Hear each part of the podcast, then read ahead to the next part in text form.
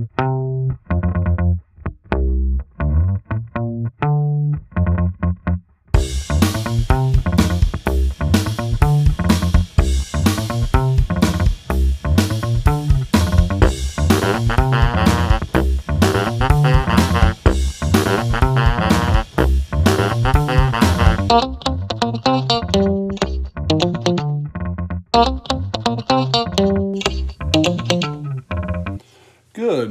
ladies and gentlemen. Welcome to Marty's Minute. I'm your host, Marty Pasternak, and thank you as always for tuning in today.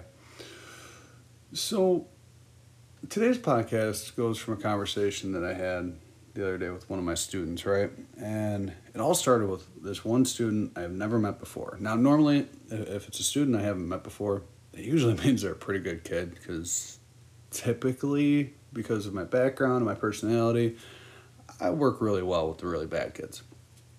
So uh, there's this kid that I don't know his name, and he's freaking out. He's crying. He's talking about how he wants to fight somebody, and I immediately grab him and bring him into my library. And I start talking with him, and he tells me about how a bunch of kids are picking on him. And it's some BS, but I understand where he's coming from. And he mentions a couple other names, and one of them is a particular student I have a lot of hopes for and a lot of aspirations for. He's a very phenomenal basketball player, pretty decent kid, but he's kind of goofy. So I grab this kid, the basketball player, and I bring him to my library and we start talking. And we start talking about why he's joining in with these other kids, the other goofballs that are picking on this new guy. And um, he looks at me, he goes, Well, Mr. P, I, I don't want these kids to dislike me. I don't want them to think I'm a punk. You know, I, so I, I, I join in a little bit. I know it's not right. And I point out to him, you know, the typical things that a teacher would point out to a student or adult would point out to a student. But I started thinking about this, and you know, I fell into this trap a lot, especially in my younger years, where I needed to make sure that everyone around me liked me or had whatever perception of me I desired, you know, whether it be fear or intimidation, you know, or if I, you know, attractive or whatever it may be. I had a lot of money, even if I was broke, whatever. How people perceived me was quintessential in my experience, in my life. You know, it was just that important that I would do anything, e- even go against who I am. So then I started talking to the student about today and how I live my life today. And that's what I'm going to focus on when we come back from the break.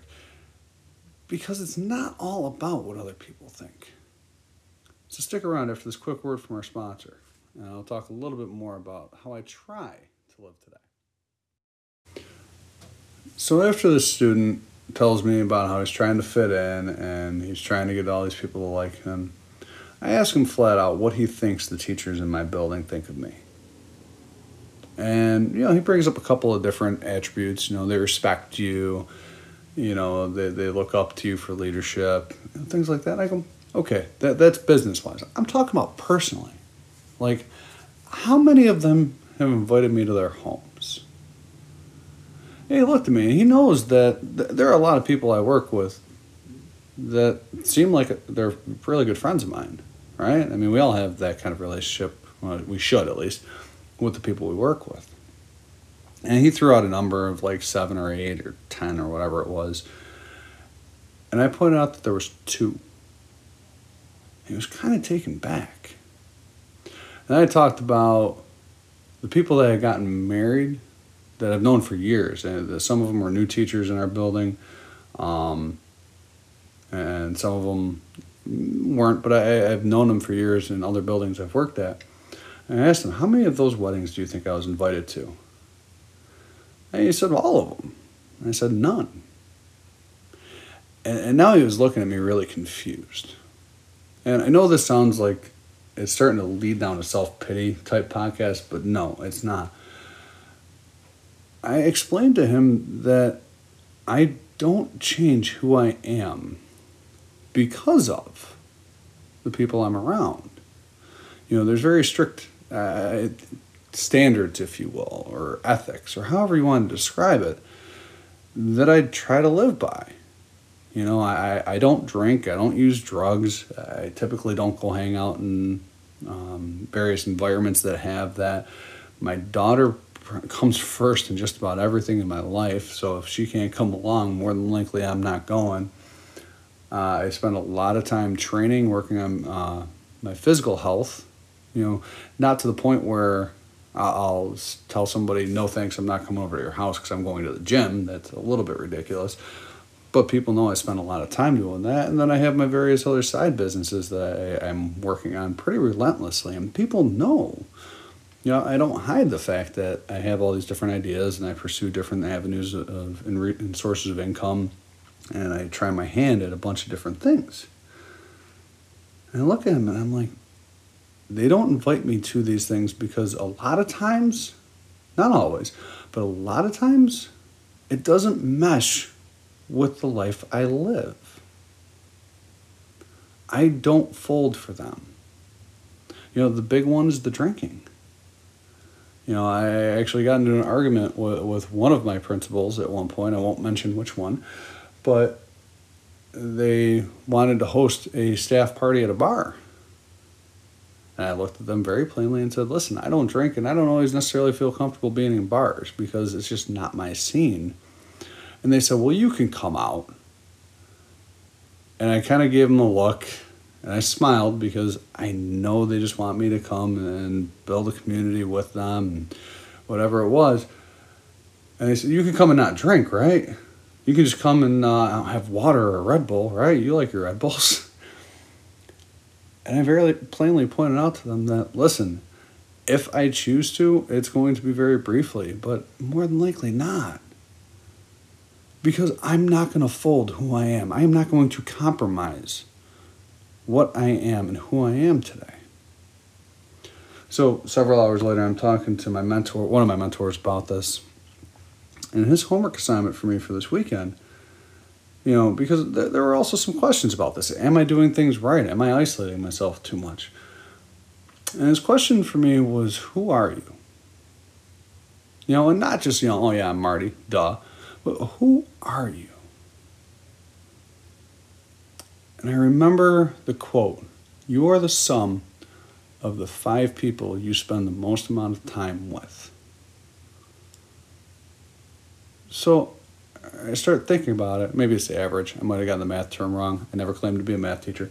But I started thinking about it, and, you know, obviously, my daughter. I spend majority of my time with her. My, my mentors, you know, I don't necessarily spend time with them face to face, but I spend an awful lot of time with the two of them on the phone. One of which is a very successful businessman out in California. The other is a PE teacher that basically created his own position and started a an organization that I work for that has changed the lives of so many young men in Syracuse. Right? But then the other two are kind of iffy. You know, there's one particular friend from Buffalo that I spent a whole bunch of time in that believes in me more than I've ever had somebody believe in me and supports me in just about every harebrained idea I come up with, but also pushes themselves to to improve, right? And another friend that just has a lot of similar ideas and beliefs when it comes to those, you know, morals or ethics, things like that. And I think about it, I mean, minus my daughter, right? The other four all have some similar characteristics. And I've surrounded myself not with a big group of people, because, I mean, realistically, coming up with a list of five people I spend the most amount of time with is kind of hard. But I've surrounded myself with people that have similar characteristics and similar mindsets to me. They're passionate about helping others, they seek to improve themselves. They're always looking for new and creative ideas to advance themselves, not necessarily financially. It could be physically, it could be spiritually, it could be emotionally right? And I sat here and pondered for a few before I did this pod, I recorded this podcast, and you know, I am a person, I am a man that believes in my family and believes in helping others to achieve happiness and success. And it's something I haven't really talked about too much in, the, in recent podcasts, but it is absolutely true. And that's directly reflected by those that I spend my time with. So if you're one of those people like I used to be, that is, well, just a generalized people pleaser, right? But you find yourself almost feeling like you're completely alone in a room full of people, it's because you're not standing for what you believe in. It's because you're not doing the things that you know in your heart are what you should be. Stop looking to be friends with everybody and find those people around you that are going to help you grow, help you become better men and women today. They're going to push you and energize you, support you, and call you out on the carpet when you're doing something wrong.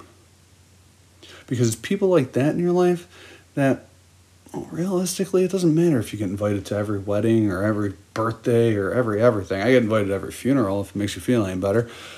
Eh, but I mean, really, it doesn't matter.